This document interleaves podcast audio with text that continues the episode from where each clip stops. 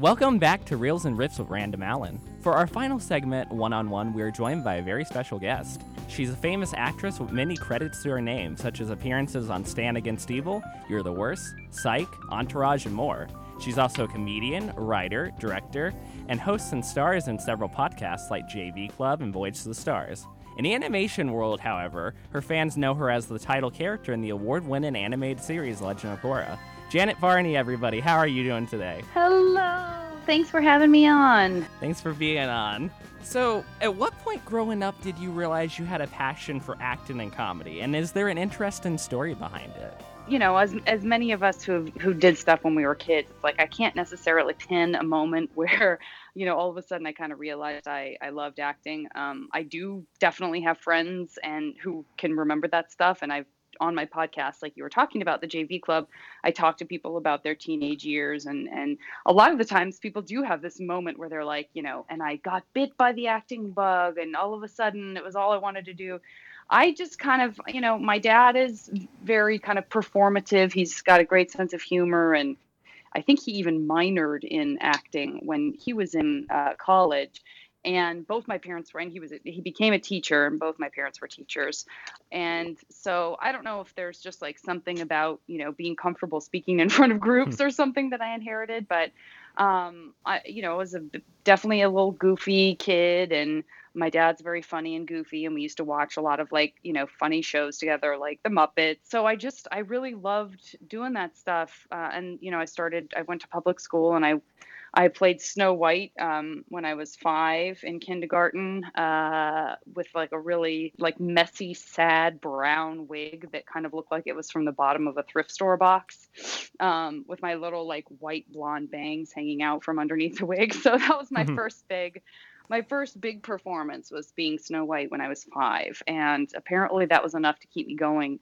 And so, yeah, I've kind of been doing stuff ever since, although I didn't move to LA and start doing it professionally until I was almost 30. So, one of the one of your shows that I had been watching that you like like helped direct and you wrote was Fortune Rookie about a fictional version of you reading people's fortunes and getting into various like hijinks with some celebrities friends of yours.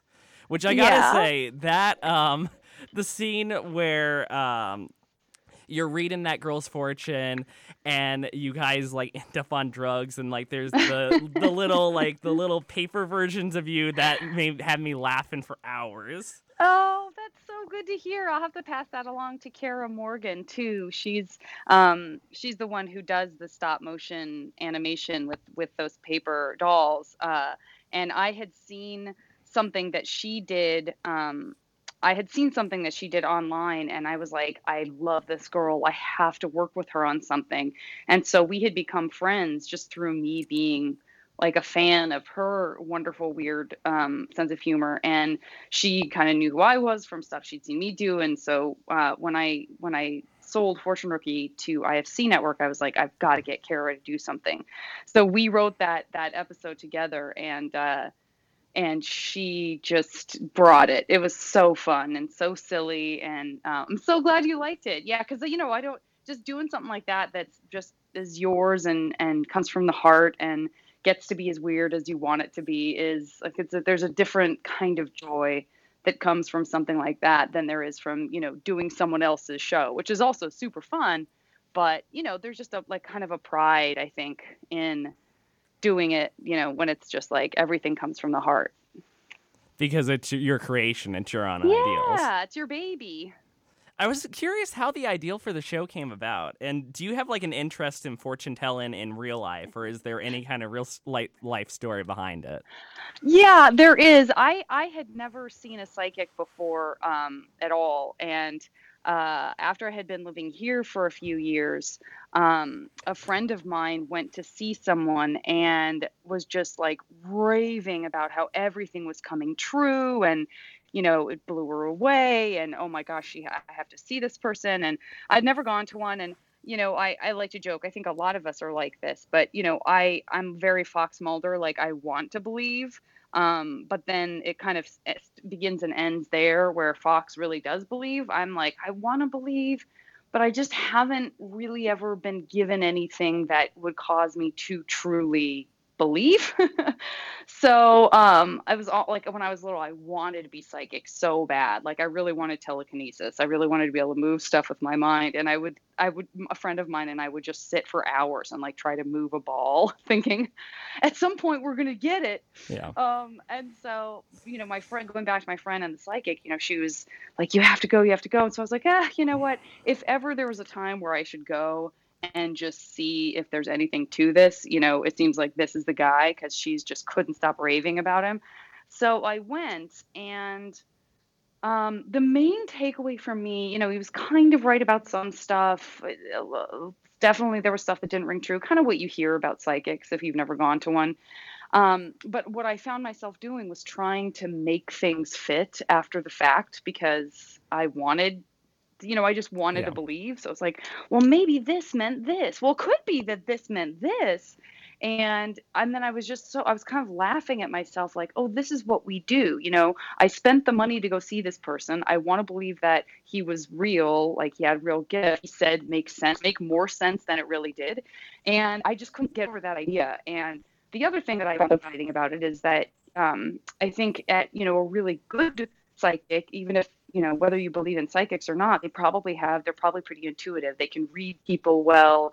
Maybe they're even doing it as a con but even you know if, if even if they just mean well they can pick up cues. They can sense stuff and and they may end up leading you to make a decision that you knew you wanted to make anyway and you just needed that outside push um, so I, I, just found all of that fascinating, and I, I, I really wanted to do something with the idea of being a psychic and and and how much experience you actually have to have to try to do that, and um, you know, just I, I wanted to just lean into the kind of silliness of it, and it just ended up being this kind of weird, almost Portlandia in Los Angeles kind of style that uh, that it was really fun. It definitely sounds like there's a lot of comedic potential from just psychics in general. Absolutely. Especially if the reason why you start being a psychic is because you met a psychic in the bathroom. who may and we never see this person, so who knows who it was? Like it could have been anyone. Um, it's just yeah, like we sort of thought that was funny to not ever show it happen. So you're kind of like, what was this? And then we thought, oh, if we get to do more, maybe we'll flash back to what actually happened, you know. Um, but we don't even really know that. So um, but yeah, she she didn't. It didn't take much for her to decide to quit showbiz and uh, and become a psychic. My head canon is that it was Nathan Fillion in a wig, who I don't know why he was in that bathroom. I love but it. Yes, I love it. We gotta I gotta get him on board if I if I ever do more of those. That would be really funny. In a wig, and then he has comedically large John Lennon glasses for some reason. I love this. I want to make your dream come true. The episode could be called Random Encounter. That would be amazing. Oh, I would oh, greatly shit. appreciate it. And I appreciate you using the name pun.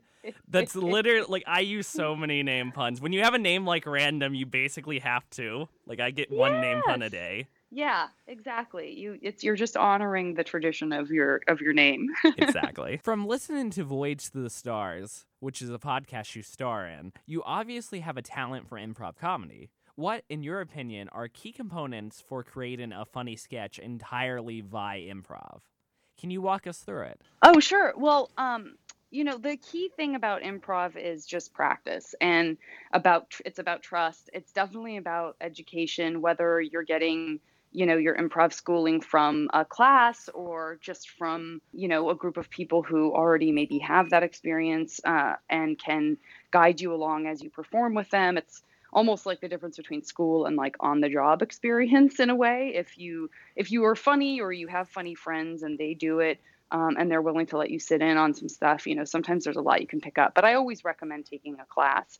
Um, and it's just and it's definitely a lot of practice you know. The big thing about improv for me was like the the freedom of of finding out that you kind of have to fail a bunch before you get good at it and that's okay. Um, and it also i think teaches you to listen to people and just in life a little better and to stay focused in the moment because that's what improv is all about you don't know what the next thing that happens is you don't know what you're going to say next you don't know what the person the people that you're performing with are going to say next so you really have to be kind of at attention. And I find that very meditative. You know, I'm a person with a very busy brain. And I think improv is good for people who have those kind of busy minds that work really fast because it can be hard to just kind of be in the moment, in the present.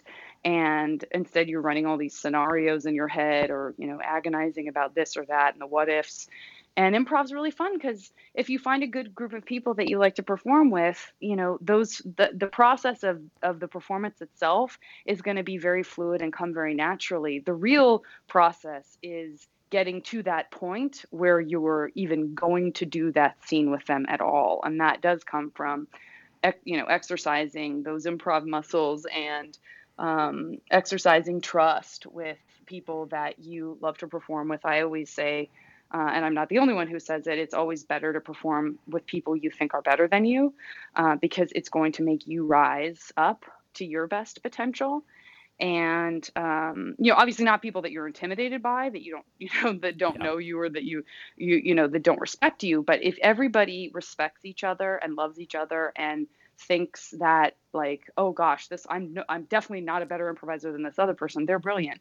Um, I think everybody everyone lifts everyone else up and i love the teamwork spirit of that it sounds like having like a good group is really the key there i think it's pretty it's pretty important for sure yeah again because you want to have that trust. You don't want to feel the pressure to be funny all the time. A lot of it is it will the funniness will come but it won't come if you're just pushing so hard and trying to come up with something that you're not paying attention to what else is happening and you want to be honest you know real life is funny.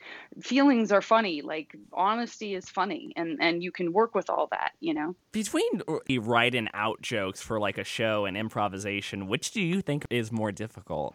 Uh, improvising versus writing? Yes.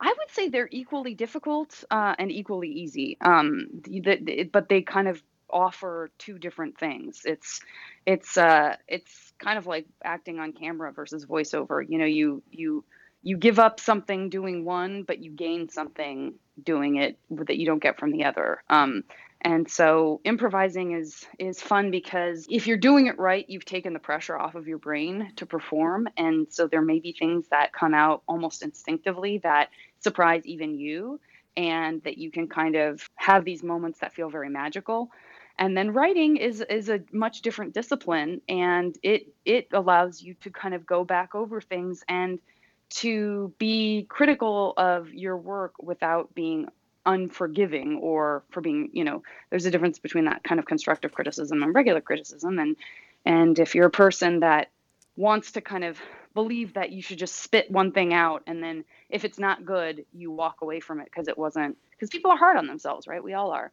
or many of us are um, and so if you write something and it doesn't seem perfect write it right at first, you can be tempted to go, well, this is just a stupid idea. And and unlike improv writing, I think really teaches you to circle back and go, well, now let's not abandon this. Like, what, how can I improve this? And you know, um, I think that's a really important process too. The way you describe that is interesting. Given that you're both a comedian and an actor, do you believe that there's a connection between good acting ability and good comedic timing? I do. I mean, I think I think drama and comedy are are to to again talk about two different things that are equally challenging for different reasons and equally rewarding for different reasons. I I think I mean I don't know I, I, guess I'm not speaking directly to the timing part of it, but like the ability to sort of stay honest in in something. I don't know. I think in in our regular lives we can we kind of know when we're just saying something to get a response um, versus when we're a little more connected to whatever conversation we're having with people. Um, and you know, if you're just in acting and in comedy, if you're just saying the words and and thinking about what you look like or how you sound to the other person or the people watching you, um, something is getting lost in translation. You're not you're thinking too much about the external stuff. And but comedic timing does kind of require that relationship with the outside right? Because you want to make sure you, you kind of want to have that instinct for um, when is the right moment to say this? What kind of pause do i need? If you're doing a live show do i get you know what how much time do i give people to laugh? Uh, and a lot of that is kind of hard to teach other than just the experience of doing it.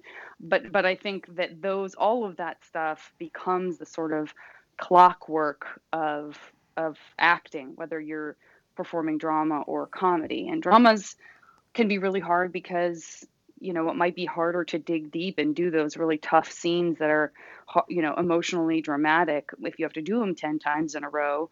Um, maybe that's easy maybe it's easier to do comedy 10 times in a row. But at the same time getting that timing like you were talking about is is also its own challenge. And um, that can be something that you know somebody can be great at crying on command, but maybe they can't deliver a joke. So it's nice to try to develop both those skills. It definitely sounds like it kind of varies in situations, but also overlaps in some places. Yeah, absolutely. You've you have like a lot of experience with this because you've worked on so many different projects and you've been to different conventions, different comedy live shows. Like out of all the projects that you've helped create or starred in, which project holds like a very special place in your heart? And is it difficult to choose between them?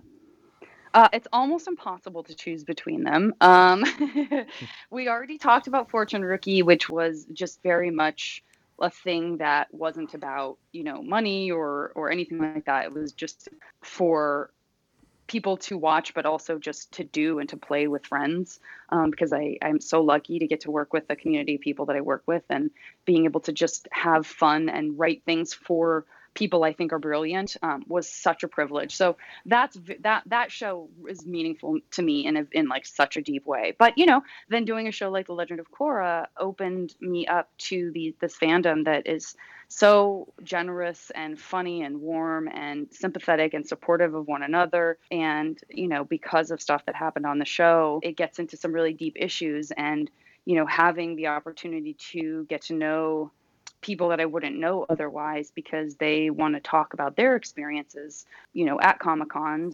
That's been life changing, you know, for me to feel, you know, I think we all hope that whatever we do uh, for work feels some somewhat meaningful, and we don't always get there right away. And sometimes work is not the thing we're getting paid for. We're, you know, we're making a living doing a thing.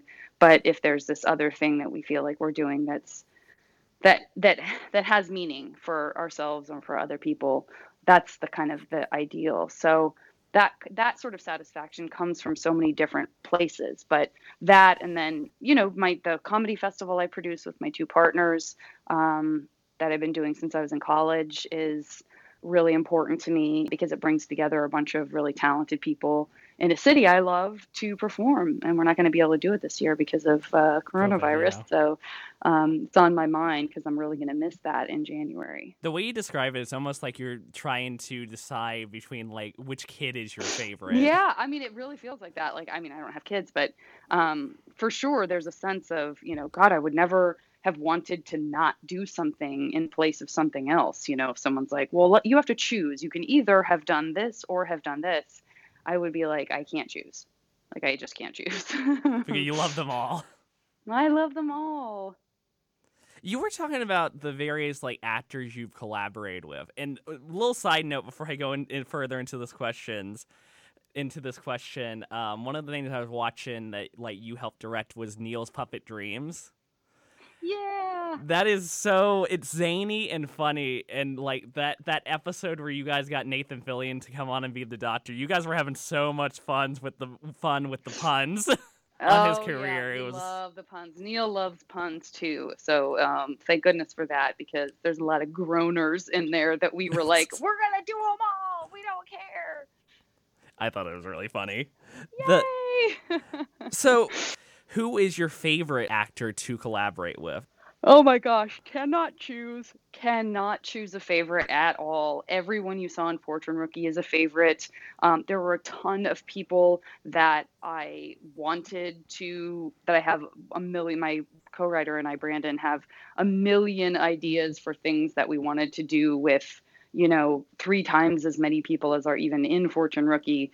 Um, there are just so many wonderful and talented people, and in my life that I look up to, that I admire, and you know that that I love working with. So it's it's so so so so hard to even think of like one. I mean, the stuff that comes to mind, eh, of course, is kind of what's been right in front of me. I just finished doing a show for Netflix that's um, hasn't been, you know, hasn't even come out yet. We just finished it. I have no idea when it's coming out, but um, it's it was a sitcom with with a bunch of you know kids and um, and it was so so much fun. Um, I've been doing live stream stuff with um, the Thrilling Adventure Hour folks who are dear, dear friends. You know, they're like family. We've been working together for so many years, and um, so they're all geniuses, and I and I love them. And um, God, I mean, it's just I've just been so lucky, and that really is what it feels like. I I don't I don't feel like I take any of it for granted. Um, I I I really,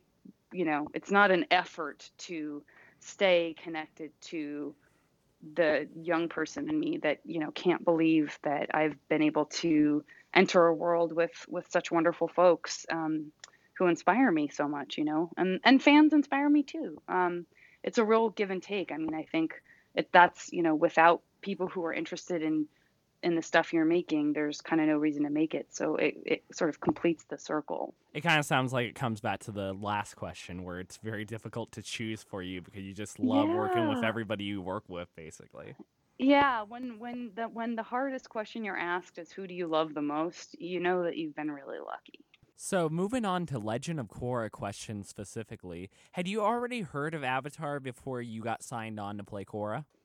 Yeah, and it was really intimidating for that reason because it's such an amazing show and was and so beloved and you know I, when when you get the opportunity to be a part of something that's adjacent to something like that uh, i really had to sort of disconnect from the idea of what it would mean to get to do something with mike and brian and with nickelodeon and and try like we were just talking about to just sort of stay in the moment because um, you don't want to psych yourself out too much by wanting something too much um, but I just, you know, I just went through the audition process, um, like like uh, like everybody else. No, no, I mean, I don't know. Maybe someone was just like handed something outright, but um, certainly, like I remember doing a chemistry read with PJ and David, and you know, we were part of this kind of long process of trying to find the the right cast and the right combination and um, you know something about it uh, just worked for for Mike and Brian and for Nick.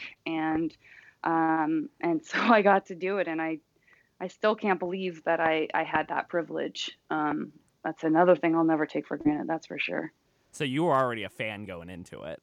Mm-hmm. yeah yeah. And I really was like you know you when you as an actor you're sort of continually reminded like just do the do the thing do the audition that's your performance and you got to walk away and assume you're never going to hear about it again. Like you have to think of it as you know well that was my chance that was my performance. I got to play you know this person on in this thing for the 5 minutes that i was auditioning for it and and you got to assume that's the last time you're going to do it and then you're pleasantly surprised if you get called in to do it again. So um, and it's a really hard thing to do. It's not like, oh, yeah, someone tells you to do that. So that's what you do. From there on out, you never get attached to the idea of doing a role. Like, of course, that's an ongoing, you know, thing you have to try to do. Um, but yeah, somehow, somehow I kept being brought back in and, and it ended up working out.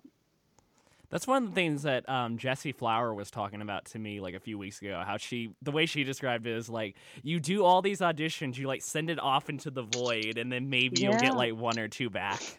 Exactly. She's exactly right. That's very well put. So, in your opinion, what ways is your personality similar to Korra's, and in what ways are your personalities different? And do you think that impacted like them casting you for the role?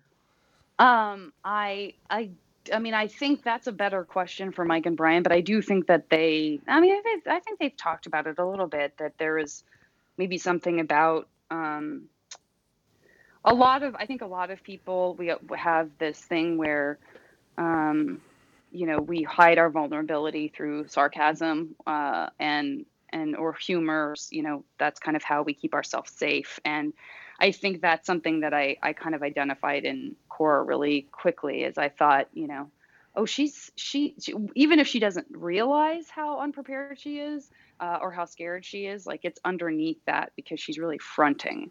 And I know, um, you know, there were definitely people. Uh, I've I've learned more about it now than I did while I was doing the show that were such rabid fans of of Aang and of Avatar that they really were, you know, they were like, ugh, Korra, she's un- insufferable. You know, she's she thinks she's so great and blah blah. She's making all these bad choices and stuff. And um, for me, that's what makes her lovable. And I think it's so important to have a different kind of character go through the process of becoming a better version of themselves um, and to have that conflict because for me you know my life has not been without conflict it's been very very hard at times and um, i think it's really inspiring to see characters correct their course or have to learn a lesson the hard way or hide their fear through bravado. All of that stuff really speaks to me and i think that's the stuff that maybe i connected to early on that um, that Mike and Brian maybe saw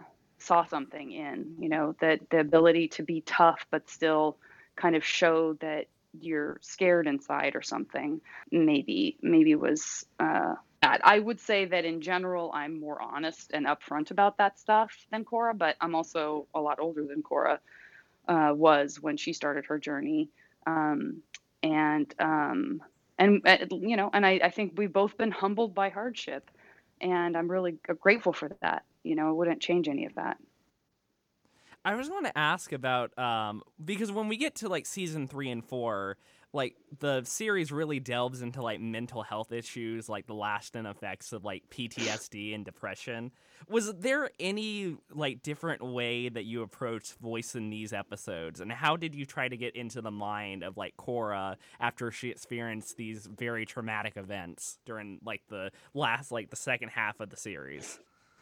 Yeah, I, I mean, I just didn't, I didn't have any problem at all accessing that stuff. Um, like I said, I've been through some very similar stuff, and uh, the writing is so great. You know, the the writing of the show, uh, everything around what we as voice actors do was so beautiful that you know our jobs, from my perspective, were very easy because um, because it was all there for us. You know, it was it's not like you're you're pulling blood from a stone, as they say. Like it you know I, it, she was so real to me and um, that world was so real to me and then i and then having my own experiences you know all that stuff stays inside you. And so um, there wasn't really a process like the process of kind of getting in that space was honestly just reading the script and then feeling you know real connected to to um, the emotion underneath what aspect do you think of like your work on Legend of Korra was most important to you personally?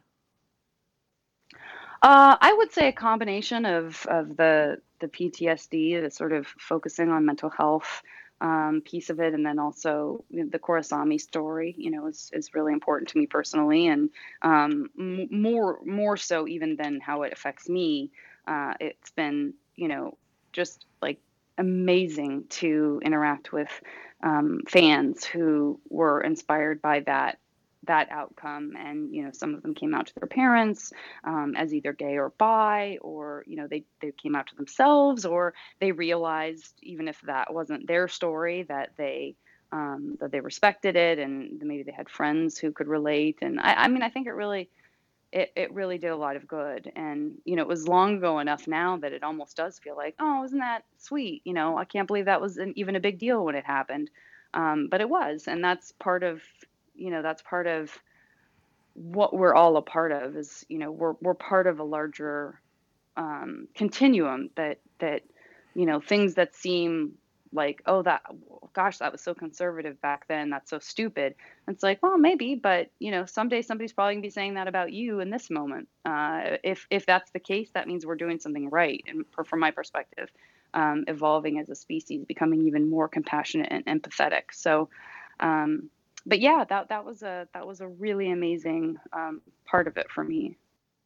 I just want to talk about the finale because, like, at, like it was incredibly groundbreaking, and it's great to see like how um how that has led to other shows like Steven Universe and like Adventure Time and various other animated shows to kind of follow suit and like um because like Korra laid the groundwork. I like did you know that Korra was going to end up with Asami when you first started working on the show? And did you no, realize, I mean, like, the, no, I didn't, and I and Mike and Brian didn't either. I mean, I don't think they had they hadn't mapped that stuff out um, so so specifically. Uh, so you know, as the show was being written, that's really where they were seeing that relationship blossom. And um, and wanted to take it to that conclusion and you know continued on through in the comics afterwards which is great it just kind of evolved naturally through them writing the story yeah so, has the feedback from fans been predominantly positive or negative, and has the reaction changed over the years? To Korrasami specifically? Um, yes. I mean, for me, it was overwhelmingly positive. How I, I don't spend any time. I've literally never spent any time on the internet, like going down Reddit holes. Like, I mean, I'm, uh, you know, I understand that there's controversy surrounding the Legend of Korra for various reasons in the fandom, um, whether they don't like Korrasami or they don't like the Depression or they just don't like Korra, whatever. Um, that I mean, I, I I just have that absolutely zero interest in any of that. Um, I get it, you know, people people have strong opinions and people like what they like. Um, my experience has been overwhelmingly positive because I'm having contact with the people who are taking the time out to contact me or come, you know, meet me at a con um, to tell me how important it was to them, and that to me, that's you know, that's what matters. For you personally, how important do you think having a strong, positive representation of the LGBT like Q plus community in media is? I mean, I think it's it's vitally important. Um, those are the place, you know, that's the place, for better or for worse. The, that's you know, the the media is the place that we spend most of our time. Um, uh, whether it's online or watching movies or listening to podcasts or watching cartoons you know i mean that's that's a huge part of what it is to be american i think. Um, no one would argue that that the large majority of people get some have some connection to you know entertainment or or or just the conversations that we have online or reading the news or whatever. And and so um, especially in fiction uh, there there aren't there just still aren't as many stories as you would expect considering how big the LGBTQIA plus like there's just so there's it's a spectrum it's changing. Um, ki- you know younger kids are feeling more free to explore that stuff understanding that there's nothing threatening about it.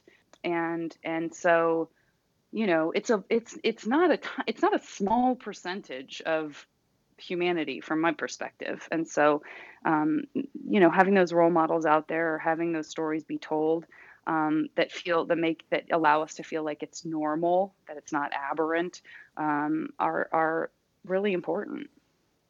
Do you think we've made a lot of progress within the 20 years of rep- like of representation in that specific sector and where do you think we could still improve?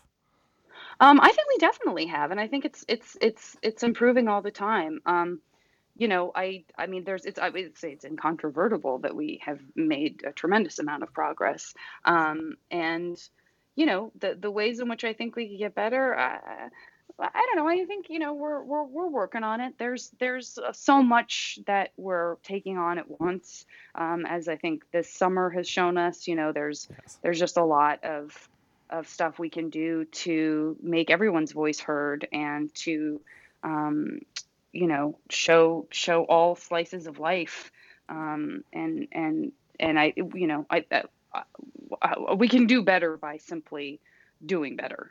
I mean, there's a million ways that we can help get other people's stories out there, um, and I think we're you know we're we're doing that. Last two questions. What was the most difficult experience of your professional career, and how did you get through it? I mean, I've had a, I've had difficult experiences, but they've been they've been moments. Um, you know, I haven't had like, oh, this thing happened and it took me a year to get over it, or you know, this crushing blow happened and for three months I just lived in a in a in in my closet. You know, it, I haven't had anything like that. Everything that I've had happen, I, I it's such a cliche, but I, I really do feel like it's made me a, a more resilient person uh, because I, I had to, you know, you have to build up um, a resilience. You have to build up that thicker skin. And I used to be afraid that that would mean that I wasn't sensitive to stuff or that I would not be able to feel like excitement because I would be so cynical. And sometimes that happens, like we all do. I mean, I think, you know, you sort of protect yourself because you don't want to feel pain but um, but I think if, you know when you when you're when you're doing it right and you're processing those experiences and those feelings correctly, whatever that means. Um, I guess what it means is ideally it it it strengthens you, um, even if you know even if it's hard. Um, I mean, rejection's hard, you know, like there's no, are without even having a singular experience. Like Jesse, you were saying, you know, Jesse was saying, um, it's just a ser- it's a long series of what feel like rejections to put yourself out there as an artist. And, um, and so I say artist because I'm speaking not just, you know, as an actor, but people who write novels, people who write poetry, people who paint, people who write songs, people who, you know, all of that is extremely vulnerable and, um, a lot of it involves, you know, just trying to get your your voice out there, and it's really hard when someone says this thing that comes from your heart. Um, I don't want it, and so um, anybody who has gone through that knows that that's the kind of resilience you have to build up because ultimately um, you're going to have to, you know, most of us have to go through a lot of that to to to have the impact or to to get to do what we love. It really sounds like overcoming rejection is like a big part of that. It it really is. Yeah, you got to learn to kind of roll with the punches and and know that like Jesse was saying, you know, there's there's a lot of uh, energy that you're putting out there and mm, you know, some of the stuff kind of comes back and develops into something else and then other things you you know just are you're not they're not for you. It's not your job and and that you sort of you know be you're peaceful about that without making it about your your value as a human person you know. final question what is the proudest moment of your professional career and why?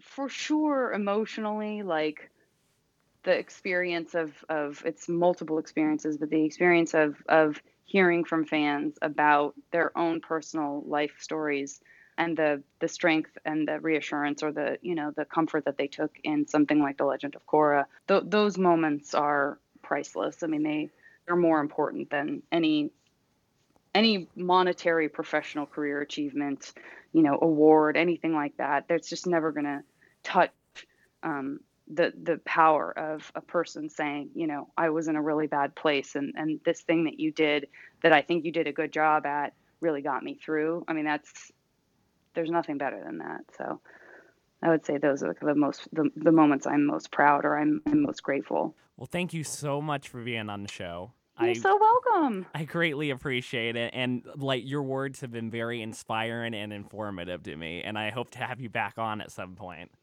Sure thing. Thanks, Random. They were great, thoughtful questions. I really appreciate it. I hope everybody's holding up okay. It's been a hell of a year. And um, and uh, there are a lot of moments, I think, for people where we feel like, um, you know, if you're depressed or you're sad, you feel like you're isolate, you kind of isolate or you feel isolated. And I think there is something to be said for the fact that so many people are going through something like that this year that, um, that they're that you should know that you're not alone. And do you have any plugs? uh, I would say please listen to my podcast, The JV Club. It's I find it to be very positive wonderful, inspiring, honest um, conversations with these wonderful guests who agree to come on and talk about their their lives and their feelings and their their own experiences. So it's free. You can listen to it anywhere you get podcasts. Yeah, I mean anything you want to do, keep your eyes on SF Sketchfest's handles. Like just Google SF Sketchfest. That's my comedy festival. We're going to be um, doing some stuff to try to you know stay afloat um, even though we can't do our festival uh, this this upcoming year. So um, you can always follow follow us on Twitter. I'm at Janet Varney on Twitter and the JV Club on Instagram. Thanks again, Janet. That's our show, folks. Tune in to Reels and Riffs next week, Wednesdays from 4 to 5 on WWSU 106.9 FM. Have a great night.